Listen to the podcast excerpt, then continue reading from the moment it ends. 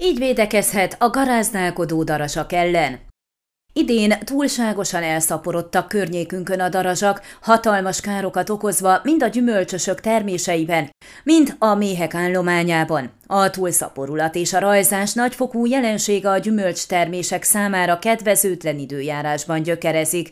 A viszonylag hosszú ideig tartó szárasság után kiadós esőzések jöttek, melyek miatt a hirtelen növekedésnek indult gyümölcstermések megrepettek, kihasadtak. A hasadt gyümölcsből áradó édes nedű és kellemes illat pedig vonza a darazsakat.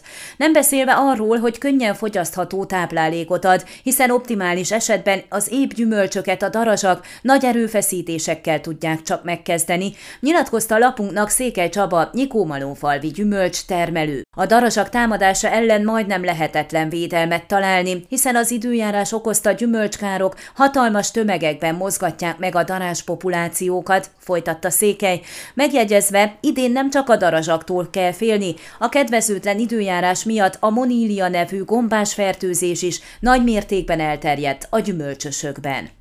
Állítása szerint a konyha módszerek egy gyümölcsös esetében nem jelentenek megoldást, személy szerint ő az ipari vegyszereket sem ajánlja, hiszen azzal magunkat és nem a kártékony rovarokat, méheket is jócskán mérgeznénk. Mint mondta, egyetlen megoldásként a hálót tudja ajánlani. Egy apró szövésű műanyag hálóval kell a fákat betekerni úgy, hogy ezek a kártevők ne juthassanak át rajta. A megnövekedett darásszaporulat a méhészetek számára is nagy fenyegetés, hiszen garázdálkodnak a méhkaptárokban, méheket ölnek meg, és a mézet is lopják, közölte lapunkkal Pálfi Zoltán székelyudvarhelyi méhész. A darasak alapvetően nagyon kártékonyak, hiszen a szőlősökben elég, ha egyszer megszúrnak egy szemet, az már is sorvadásnak, fonnyadásnak indul. Mindezen túl riogatják is az embereket, hiszen ha fenyegetve érzik magukat, nem riadnak vissza a támadástól, tette hozzá Pálfi. Mint elmondta, leginkább a föld alatt fészkelő darásfajok tesznek nagy károkat a méh kolóniákban, hiszen azok a méhek tetemeivel táplálják a fejlődő lárváikat. Megjegyezte, a méh gyilkosságról a kecske és lódarázs is nagyon híres.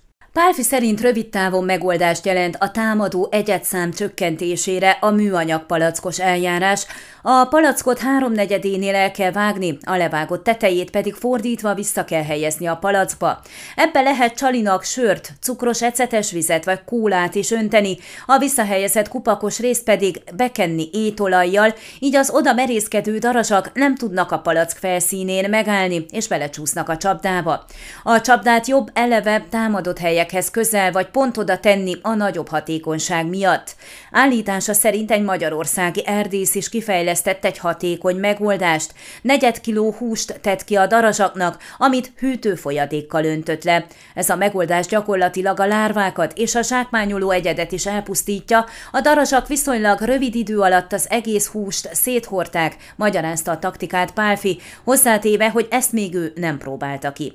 A szintetikus szerektől ő is óvaint mindenkit, hiszen fel nem fogható károkat okozhatnak a kertben és a szervezetünkben. Ezekről a megoldásokról biztosít, hogy más jótékony állat nem károsul általuk, ezek specifikusan a darazsakat csalogatják. Ön a Székelyhon aktuális podcastjét hallgatta. Amennyiben nem akar lemaradni a régió életéről a jövőben sem, akkor iratkozzon fel a csatornára, vagy keresse podcast műsorainkat a székelyhon.pro portálon.